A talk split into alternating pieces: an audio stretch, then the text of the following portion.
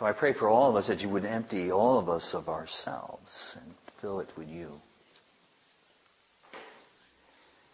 And as we approach you today and tomorrow and the day after, that our heart's desire would be just for more of you. Not what you can do for us, but who you are for us. Let that change the way we see you. Let that change the way we see others in our life. Let that change the way we pray, the way we worship, and the way that we walk through this journey that you're giving us to walk through. Let that empower everything that we are, everything we say, everywhere we go.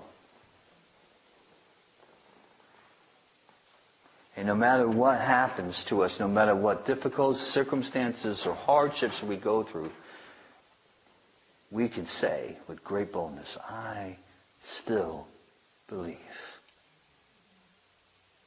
Because of you. Because of who you are. Strong God. Strong deliverer.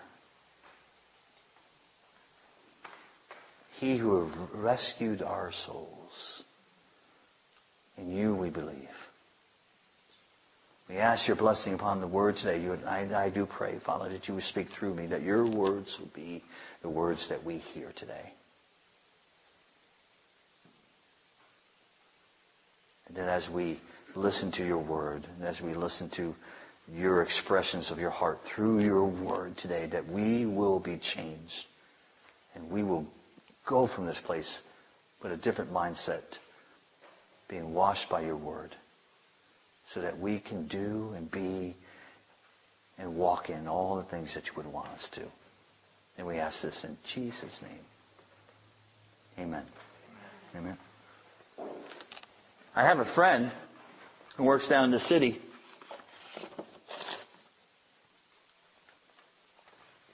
And she works uh, by a construction site. There's always something going on in the city, building stuff. And you know how construction sites can be, especially if you're a woman. Be a little rough walking by one. You know, the language is usually not very good, and the attention that you gather is not usually very good.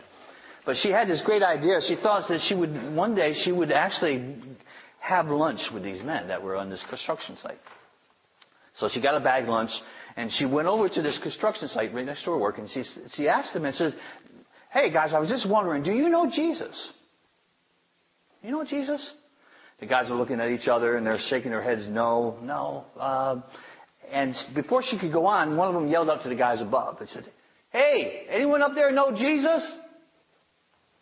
You know, it's pretty quiet and someone yells down, No, why do you ask? The guy yells up, Well, I think his wife is here with his lunch.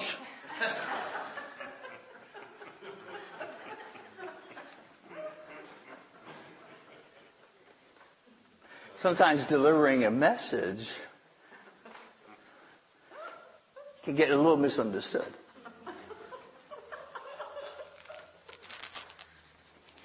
The whole thing about going viral, and that's what this, this whole new series about the book of Acts is, going, going viral. We, when we say that term, I think most of us have an understanding of what that means in today's language. When we're talking about someone posting something on Facebook or Twitter or Instagram or any of the social media sites, and suddenly it gains uh, a popular or unpopular following, and it just spreads like crazy throughout the internet. It gets reposted time and time and time again. And that is the, the social media understanding of what going viral means. In the medical term, it really means something that is contagious, that is passed from one person to another very rapidly, and in essence, spreading in the same kind of manner, just from crazy growth.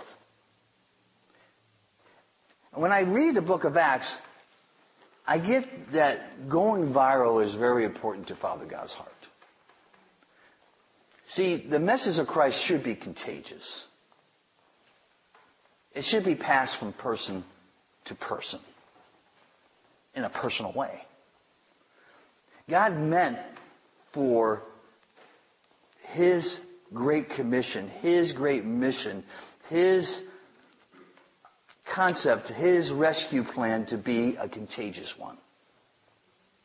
Something that is just, you're, the world is unable to resist. I really do think that it's at the heart of the Father. That this message was supposed to be unable to be resisted, that you couldn't help but catch it. But sometimes it's in the way that the message is delivered that, the, that this contagion, this gospel message is misunderstood and not, not fully accepted. So that's why I think it's really important to, for us to visit the book of Acts. To see how the early church became very viral. When you think about it, think about it. You have 12 guys meeting with about 120 people in a room. And these are the people that God uses to change the face of the planet. 120 people. This church fits about 100 people somewhat comfortably if we all scrunch in together. 120 people would not fit into this, to this sanctuary. So you're not talking about a whole lot of people, but God did something to make these people very contagious. The message unable to resist, and they grew by leaps and bounds, and by many were added to their numbers daily, it says. What made them so contagious, so viral, that people couldn't resist the gospel message? I think diving into the whole book of Acts, we're going to find out a whole lot of stuff about really what church is all about. And coming off our very long fivefold ministry series where we spent about 12 weeks or so or more to study this, I think is really crucial for our church to dive into this and see what God is saying about this. So we're going to hopefully read through the book of Acts and see what nuggets we can find through there.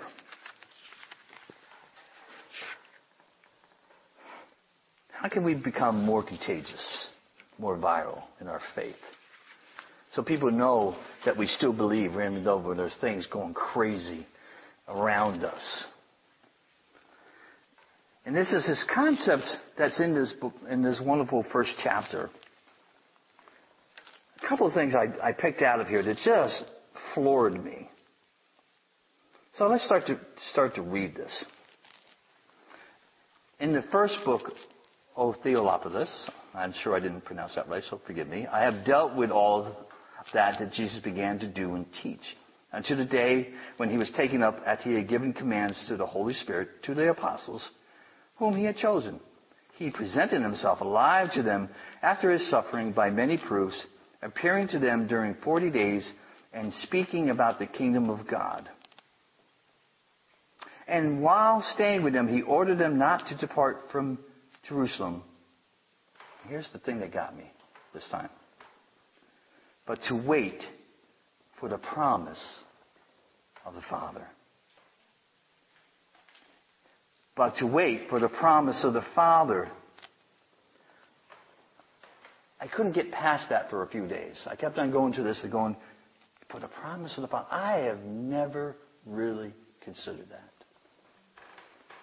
walking with Jesus for 50 years, and I have never considered what that verse meant. Wait for the promise of the Father. By reading through the book of Acts, we know what the promise of the Father was. It's the Holy Spirit given to us, the baptism of the Holy Spirit. He actually answers that question in the same second part of the verse. But that just stopped me in my tracks this time. To wait for the promise of the Father. See, the word there, the Greek word there means a divine assurance of good. A divine assurance of good. That's what that word. It's a pledge.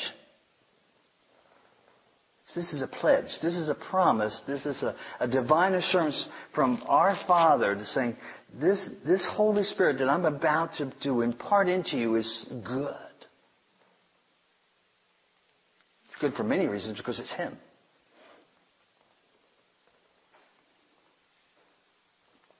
And there was another part of this. The disciples in the past 60 days or so have been through an awful lot. We talked a little bit about this. You know, they, they've seen Jesus ride into Jerusalem in triumph, being adored by thousands, if not more. They see him being arrested and, and dragged away, beaten and scourged and, crucified on a cross. They, they see him resurrected and, and triumph and making a mockery of the enemy's plans. They've seen all this. They spent about 40 days with him, with him doing all kinds of things. And now he basically tells them, you know, he gives them a commission to go into all the world, preach the gospel, make disciples, and teach those people all that he has taught them. And then he tells them to go wait. Go wait in Jerusalem. Go wait. People don't like to wait. Anyone here really like to wait for things? I've never met a person on this planet yet that really likes to wait. There's something about a human being in waiting that does not fit. If I say terms like, oh, you ask me for something, I say, just wait a minute your tensions start to rise a little bit? Or if you go someplace and they tell you, oh, wait here. Some of the biggest stresses I think I've ever seen is when you go to a restaurant and there's that little sign that says, wait for the hostess to seat you. I've seen a lot of people really upset about that. Standing behind that sign for a long time, like 15 minutes, people get upset. Human beings do not like to wait. It messes with our timing. It messes with our place. I think one of the, the hardest times, and one of the most dramatic times for me to wait for something is when I asked Christine to marry me. When I got down on my knees and asked her, her response was quick. Within seconds, her response was, was quick. But that moment of time before the words that came out, Christine, will you please marry me? And her answer of yes seemed like an eternity. Because I was waiting for my life to change. I was waiting on God to do something significant in my life, and so I wanted that answer, and, I, and that wait seemed eternal, even though it was just seconds. And I think this is what's happening to the disciples in Jerusalem right now. They've been through a lot of stuff in past 40, 50, 60 days, all combined. And now he tells them, go wait. Wait. But wait for the promise of the Father. Wait for the promise of the Father. It's something good is coming. Something that's going to be life changing, life altering. Because, yes, I, I have this wonderful, contagious mission for you to go on, but you can't go on it yet. Because you need something. You need something. Wait for the promise of the Father, which He said, You have heard from me. For John baptized with water, but you will be baptized with the Holy Spirit not many days from now. He's telling you, you don't have to wait long, okay? You don't have to wait long. The word baptized is an interesting thing in the, to the Jewish mind. In the Jewish mind, baptism was hugely important for one reason. It was part of when a Gentile became, wanted to convert from being a Gentile to Judaism, he had to go and do three things he had to make a, a sacrifice at the temple. He had to be circumcised. And he had to be baptized. Around the temple, there were several pools of water that were used for ceremonial baptisms and cleansings. So when he talks about being baptized here, he means to be dipped repeatedly, to be cleansed, and to be overwhelmed. See, this was huge in the Jewish mind. The whole idea of baptism was really big in the Jewish mindset. And so what Jesus was saying is okay, that water thing is really good, that's important, but I'm going to baptize you with the Holy Spirit and you're going to be overwhelmed. And by the way, this is a, this is a process that's repeated throughout your whole life. See, it is a, it's a one-time thing, but it's a continuous thing to be baptized in the Holy Spirit, I believe. It's a continual, because that's what the word means. So when they had come together, they asked him, Lord, will, will you at this time restore the kingdom to Israel? And he said to them, It is not for you to know the times or the seasons, for the Father has fixed them by his own authority. Just reminding them, okay, you know, don't worry about the timing. Don't worry about the timing. But this is what you this is what you're going to get. You're going to receive power.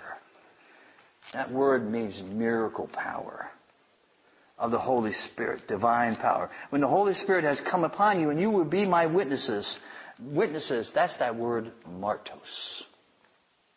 Where we get the word martyr from. And really what martyr means, or martos means, means witnesses, one who testifies of the one. One who testifies of the one. Martos. You will be my martos in Jerusalem, in all Judea, Samaria, and to the end of the earth. And when he had said these things, as they were looking on, he was lifted up, and a cloud took them out of their sight. And they, while they were gazing into heaven, as he went, behold, two men stood by them in white robes, and said, Men of Galilee, why do you stand here looking into the heaven? This Jesus who was taken up from you into heaven will come in, in the same way as you saw him go into heaven. Basically, don't wait here. Go where Jesus told you to wait. Don't waste your time here. This is not where God has asked you to wait. But God has directed you to wait over here. So wait here.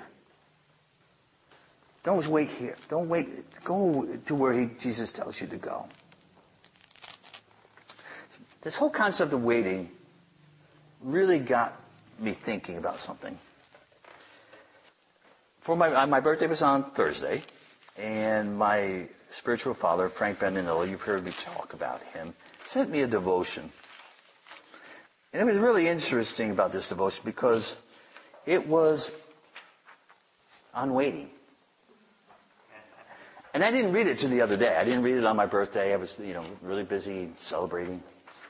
And I, so I didn't, I didn't read it until just the other day, and Saturday, matter of fact. And I said, wow, this is really cool. And there was a verse in, that he shared in this devotion that was so powerful. Listen to this. It's in Isaiah 30:18. It says, "Therefore the Lord waits to be gracious to you. And therefore he exalts himself to show mercy to you. For the Lord is a God of justice.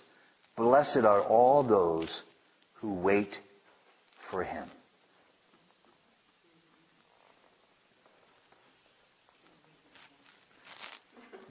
Therefore the Lord waits to be gracious to you. And therefore he exalts himself to show mercy to you. For the Lord is a God of justice. Blessed are all those who wait for him. So I, I, I get this verse, and I, I want to take it apart like I usually do. And I, the Hebrew word for wait is very interesting. The Hebrew word for wait means to adhere to, to stick to. It's a picture of a hook. A hook that hooks onto something else and can't be unhooked. It's a picture of trust, of commitment. It's a keep us connected type of waiting. He's waiting with us. He's waiting with us. Therefore, it waits to be gracious to you. The Lord waits with all the love of a father. He waits for the right time, the right season, the right moment in order to release what he needs to release in our lives for freedom, for health, for growth, whatever it is. I, I read this verse and I couldn't help to think about another time of waiting for me. Certainly the time that, that, that, that very short time that seemed like an eternity when I asked Christine to marry me was probably the most important time of waiting for me. But there was another one. I accepted Jesus when I was seven years old. A conscious decision to follow Jesus Christ when I was seven years old. I was already living in a house of abuse. You know this story, most of you. For 10 years, I waited to be delivered from that. 10 years. If not for the grace and forgiveness and resurrection power released in me, those 10 years would have destroyed me. And although I don't understand all the complexity of it and why it took 10 years for my own personal deliverance, I do understand it couldn't happen until the right time or the right season. When I was going through that, there was so many emotions that were going on, of course. Times of great faith and times of running away from God. But it's funny, even when I was rebelling against God and, and, and sinning against Him with my decisions of trying to drown myself in drugs and drinking and all that kind of stuff, I always still believed in who He was. And that eventually, that belief, that faith, that love drew me back into His arms. Waiting is very crucial for a human being and to understand how to wait. So let's look at how the disciples waited in verse 14. Very important. All these with one accord, not the Honda, were devoting themselves to prayer together with the women and Mary, the mother of Jesus, and his brothers. One accord. That Greek word means all one mind, all one passion. All one mind, all one passion. And they were devoting themselves to prayer. This is how they chose to wait. And here's the difference. It is really hard for a human being to, to wait for stuff. To wait for an answer to prayer, to, to wait for a, a check to clear, to wait for a doctor's report. It is very difficult for a human being to do that kind of waiting. But to wait on the Lord is a whole different affair. It's a whole different mindset because of the promise of the Father. So they were devoting themselves to prayer. One accord, one purpose, one mindset, one absolute, committed, all in type of attitude. They were all in at this moment. There was no going back for this 120 people. They were all in. They were waiting for the promise of the Father. They were waiting for the Holy Spirit to be released in their life. And the way they chose to do it was by being devoted to prayer. I'm going to suggest to you that, that, that in order to become more viral, more contagious, that that's our first step this morning. That's our first step. We have a vision of reaching 5,000 people in our community. That's our vision. It can't happen without being devoted to prayer. And this is not to suggest that we have not been. I'm not saying that, but I'm saying this is a call for us to be more devoted to prayer to be all in one mind and one passion about this. This is why over the past few weeks, there has been a lot more corporate prayer here. And then that's why we are having a Bible study about prayer. And that's why we take moments like we just did a little while ago to ask people if they want to be prayed for. We're going to do this more and more and more because we want to be devoted to prayer.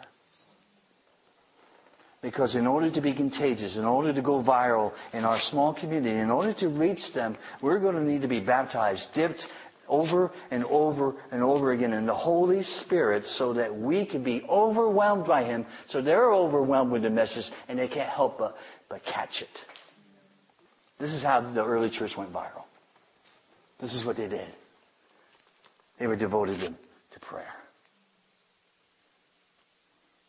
And that word prayer there means worshipful prayer. See, this became a moment for them to worship together. They were praying. They were praying, I'm sure, hey, their lives are still in danger here. They're not safe. They're praying for all kinds of things, I'm sure. But the fact is that they devoted themselves, they were invested in it. They were committed to it. They were all in.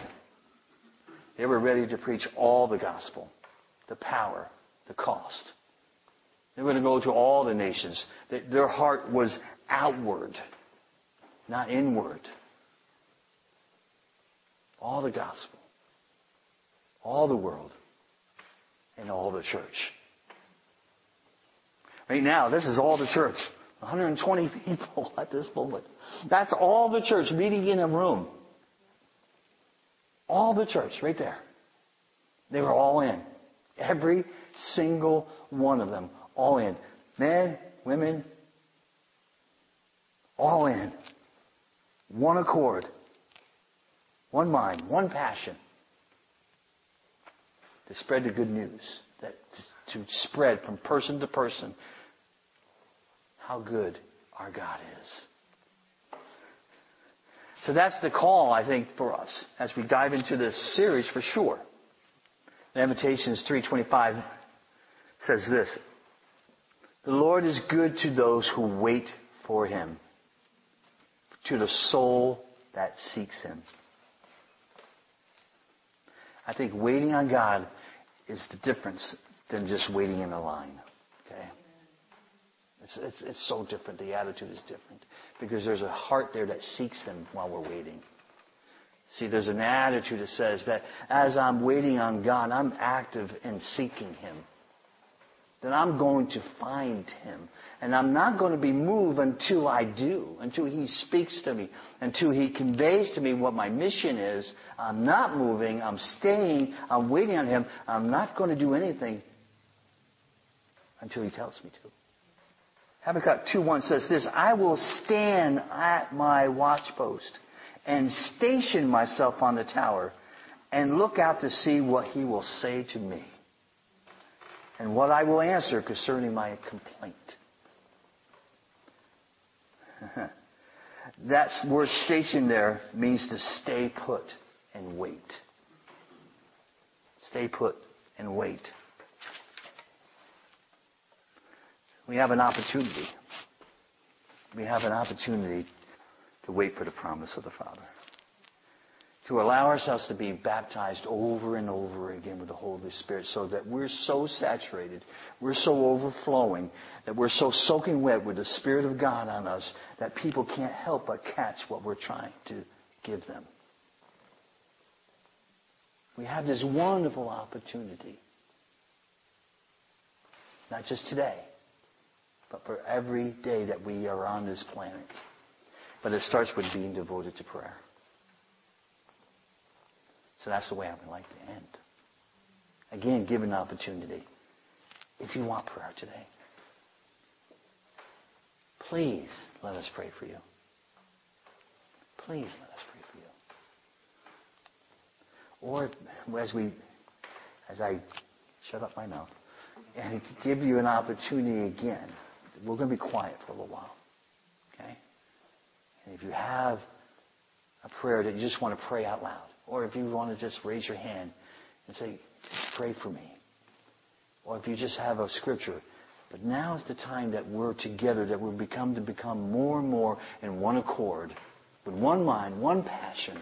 Because there's people out there that need Jesus Christ, and we're the ones that have been given this wonderful gift.